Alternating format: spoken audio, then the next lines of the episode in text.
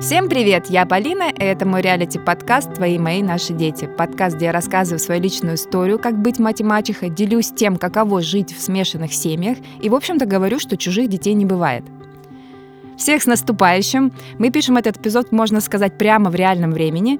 И я очень хочу вас поздравить и поблагодарить, что вы слушаете мой подкаст, что рекомендуете его друзьям и делитесь своими историями. Спасибо вам за этот год прозвучало так, как будто я прощаюсь. Но нет, котики, это только начало. Сегодня будем говорить о традициях семейных и супружеских отношениях. Вы скажете, о, эпизод про традиции прямо перед Новым годом, как оригинально, Полина. Но я надеюсь, что сегодня нам удастся посмотреть на это понятие семейной традиции гораздо шире и глубже. И моя личная история, которая происходит прямо сейчас, станет отличным тому примером. У нас переезд.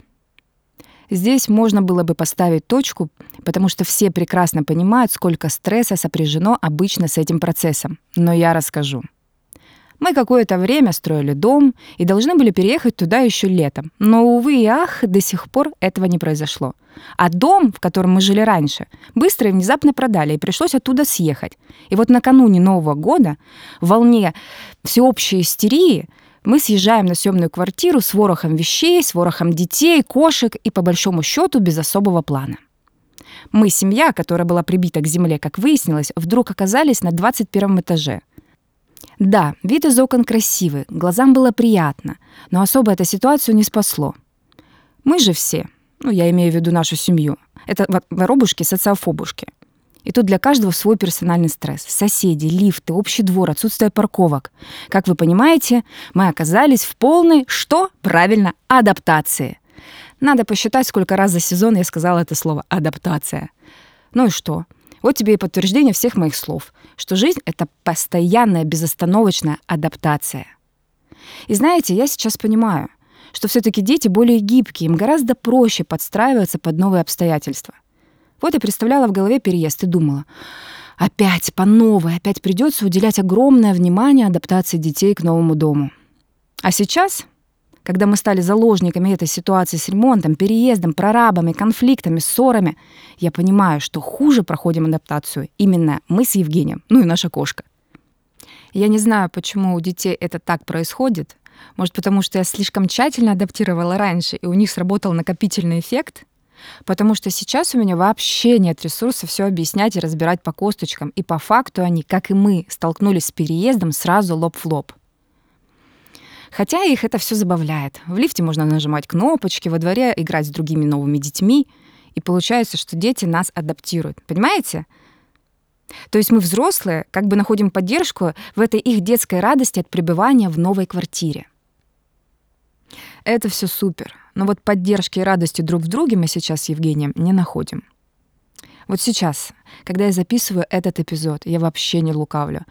Но мы прям находимся на пике конфликта, который накрывает нас как цунами каждый раз, когда кажется, что вот хуже уже не будет. На нас снова обрушивается волна обстоятельств, справляться с которыми нет сил. Поэтому мы обнимаемся с Евгением и страдаем дальше. И здесь совсем не важно, сколько лет вы вместе, просто даже привыкать друг к другу на новой территории приходится заново. В связи с переездом изменились бытовые привычки, сильно поменялся распорядок дня. И казалось бы, ты должен понимать, что это временно, но с другой стороны, ко мне приходит осознание, что настоящий переезд в дом нам ведь все равно предстоит. И из-за этого этот временный, неудобный, дискомфортный, подвешенный, неспланированный период становится еще более стрессовым и тяжелым для всех. Уже две недели мы разговариваем через зубы. Каждое доброе утро далеко не доброе. Чашка с кофе на стол ставится очень громко и с заявочкой. То есть продолжается какой-то вялый, но при этом открытый конфликт. А для меня лучше плотный, яркий одномоментный конфликт, чем невнятный конфликтный слизень, который вместе с нами, кажется, живет на этой съемной квартире. Потому что ты ведь мудрый, взрослый, осознанный человек, и понимаешь, что это реально временно, это пройдет. Но сделать с собой ты ничего не можешь. Есть какие-то вещи, которые не поддаются контролю. Тебя с твоей всей этой мудростью хватает только на то, чтобы хотя бы не устраивать каких-то громких истерик, кричать и так далее. Но отношения холодеют и остывают с каждым днем. Однако я хочу и положительные моменты этого периода подчеркнуть. Потому что такая динамика позволяет увидеть другую грань ваших отношений. Поэтому я не могу сказать, что это период категорически плох для нашей семьи и для нашей пары. Он другой. Он позволяет с большим трепетом отнестись к этому светлому, теплому, уютному, что было. И такой напряг, он как бы заставляет тебя отключиться немножко и начать думать над разрешением этой ситуации. Как пела Земфира, боль тем и полезна, что позволяет двигаться дальше. У нас, конечно, боли и трагедий нет, но все равно тяжело. И поэтому в этом эпизоде я очень хотела поднять тему укрепления семейных и супружеских отношений. Я второй раз сознательно разделяю эти понятия, потому что действительно совсем разные вещи. Вы как часть семьи, как родители, и вы как пара. А почему эта тема важна лично для меня? Потому что как бы нас сейчас ни шатало, я все равно уверена, что наша мачта переживет этот шторм, выдержит. Но это было бы невозможно, если бы мы ее не укрепляли все время, не следили бы за ней и не ухаживали. По факту мы сейчас держимся благодаря той внеклассной работе, которую мы очень усердно делали раньше. Я буду говорить только о своих отношениях и о тех механизмах, которые работают у нас. Главным я считаю динамику. Она точно должна быть в отношениях. Знаете, у врачей прямая ровная линия означает только одно — смерть. А вот жизнь — это все таки какие-то скачки и неровности. Однако в каждой в семье все индивидуально. А как, кстати, у вас? Какие методы укрепления отношений работают лучше всего у вас? Кому-то кажется, что реально помогают совместные действия, а кто-то, наоборот, настаивает на личном пространстве и даже раздельном досуге. То есть кто-то в отношениях конкретно котопес, а кто-то говорит «круто, когда каждый занят своим делом, и мы периодически встречаемся и что-то обсуждаем». Конкретно мы с Евгением, наверное, заняли позицию между этих двух крайностей, потому что у нас и совместные действия гора, и с личным пространством все окей. С самого начала нашей совместной жизни у нас появилась негласная традиция каждую неделю железно оставлять время только для нас двоих. Время на наше «мы». На протяжении всей недели мы с Евгением заняты работой, детьми, спортом, домашними другими бытовыми делами, а конкретно сейчас мы еще и заняты конфликтом друг с другом. Но обычно, несмотря ни на что, каждую субботу мы устраиваем себе свидания. Ходим в кафе, кино и просто тупим дома вдвоем. Детей отправляем к скучающим бабушкам и дедушкам, и все счастливы. Эта простая с виду история очень укрепляет наш брак. Мы даже не ругаемся никогда по пятницам, потому что знаем, что завтра наш день, который нереально важен для нас и для всей нашей семьи, кстати. Потому что, как известно, счастливые родители — счастливые дети. Мы совсем недавно сидели и смеялись с Евгением. В одну из этих недель мы так ругались, прям что не день, то схватка титанов. Никто не уступает. Никакого просвета в этом конфликте не видать. Но я-то вижу, наша суббота все ближе, и я думаю, сто процентов надо помириться. И потом уже, сидя в ресторане, попивая вкусное винишко, я призналась Евгению, что, конечно, конфликт до конца не исчерпан, и у меня еще есть вопросы к нему — но я сделала над собой усилие, чтобы оставить эту битву и не потерять нашу субботу. И что вы думаете? Мой Евгений признается мне в том же самом. То есть мы оба стремились любой ценой решить все до нашей субботы, потому что мы оба очень старательно заботимся о наших отношениях. Чтобы вы не думали, я поясню. У нас не случается амнезия каждые выходные. Но в эти реально волшебные субботы нам удается и конфликт разобрать совсем с другой позиции, более любящей, трепетной, внимательной, что ли.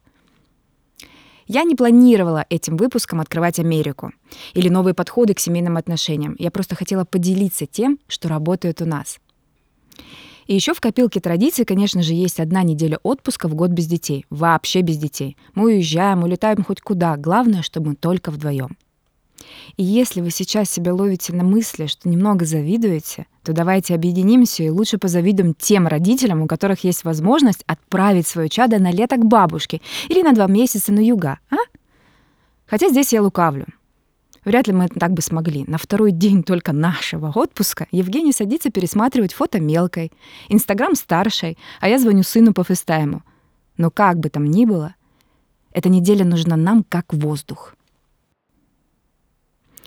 Плюс весной и осенью мы устраиваем совместные культурные забеги. Театры, выставки, галереи, стендапы, концерты, да что угодно. Я иногда заранее покупаю билеты, так проще планировать и находить для всех этих мероприятий окошки в расписании. Тут у вас наверняка возникнет вопрос. Неужели наши вкусы так совпадают, что мы хоть куда можем ходить вместе и поржать, и классику послушать? Нет, нам нравится разное, но мы любим это обсуждать. Именно эту часть я считаю самой ценной для супружеских отношений.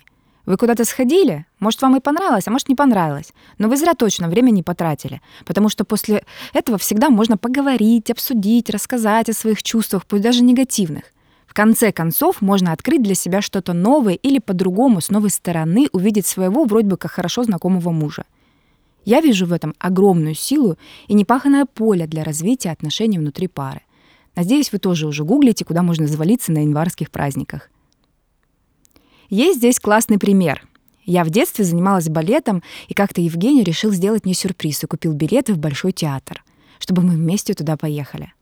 Он, кстати, ни разу там не был, и это был его первый балет. Он герой.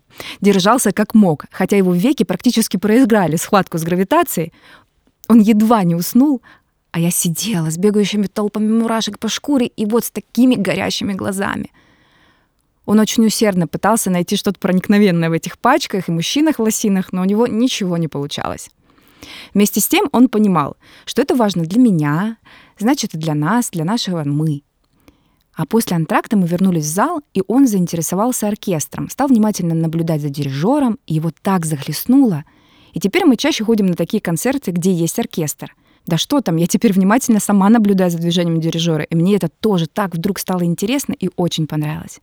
И эти совместные открытия, впечатления, они прочнее клея. Через разговоры, эмоции, мурашки они скрепляют, связывают вас. От традиций нашей пары переходим к семейным традициям. Начинается часть эпизода, которая пахнет имбирными печеньками. Все-таки до Нового года осталось меньше двух недель. В целом тут все понятно. Мы любим все календарные праздники, празднуем их как не в себя и придумываем попутно свои микродаты и поводы. Но есть и необычные традиции. В каком-то женском журнале я давным-давно прочитала, психологи, между прочим, написали, что если ваш возлюбленный называет вас не просто зайка или солнышко, а придумывает, возможно, какую-то неласковую, но очень индивидуальную кличку, то это настоящая, проникновенная и крепкая любовь. Евгений называет меня хвост, Пам-пам. Эта кличка ко мне прилипла и стала настоящей традицией придумывать друг другу клички, клянусь. Я когда-нибудь запишу отдельный эпизод про клички младшей дочери Алисы. Потому что ей повезло больше всех, так как она самая младшая над ее прозвищами потрудилось рекордное количество креативщиков, сразу четыре. Я, Евгений, Валентинка и Тимур. Поэтому в начале эпизода я так и сказала, что хочется уйти от какого-то узкого понятия традиции семьи а понять, что это может быть что угодно. Главное, что оно было только ваше, принадлежало только вашей банде. Так, например, Валентинка спонтанно придумала традицию прыгать в бассейн в одежде. Ну как придумала? Она просто, отмечая свой день рождения, на кураже разбежалась и плюхнулась в басик. Сначала все гости как-то удивились, а потом присоединились, как будто все стали чуть ближе. Эти безудержные прыжки как-то прижились в семье и перешли на все праздники, даже 1 сентября, отмечая начало очередного учебного года. Мои дети прыгают в бассейн прямо в школьной форме. Кстати, про то, что дети все понимают, чувствуют и копируют. Валентина, прыгнув в бассейн, подняла руки и самопроизвольно крикнула «Теперь это наша традиция». Естественно, никто не просил ее этого делать. Она так почувствовала. И от того, что это было так искренне, это так крепко прижилось и еще сильнее сплотило семью. Как и сама фраза «это наша традиция», мы стали ее использовать все чаще. Это дает как будто всем нереальное чувство причастности и семейной теплоты. Хэллоуин. Некоторые люди отрицают этот праздник, не празднуют. И это всецело их право. Мы тоже как бы не празднуем, но всегда устраиваем тематическую фотосессию или снимаем видосики, или печатаем фотокнигу. Когда в первый раз я решила запечатлеть нас в каких-то образах-страшилках, Евгений отказался участвовать в этом маскараде, мол, привет, но скелетиков я себе на лице рисовать не буду, сорян. Я все-таки не пошла, отреагировала на отказ лояльно, сказав что-то вроде «жаль», думала, будет прикольно, вся семья на память, бла-бла-бла. Фотосессия была назначена на будний день. И тут оп, и Евгений прям со встречи в костюме галстуке приезжает к нам в фотостудию. В общем, все прошло супер позитивно, реально были все прям классные эмоции.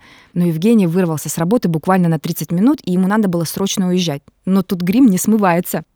Ну вот не оттирается, и все.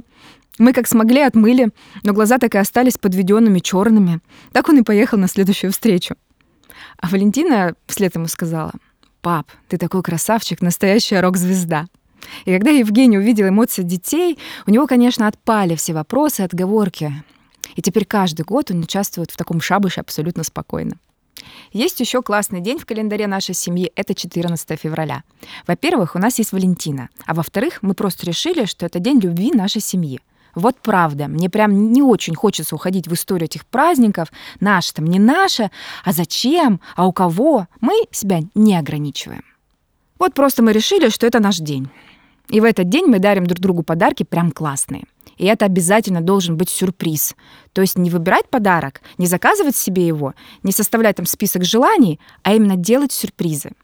И эта традиция не просто приятна, она еще и очень полезная, потому что ты нарабатываешь наблюдательность, учишься принимать сюрпризы. Для людей, которые все любят контролировать, это особенно важно.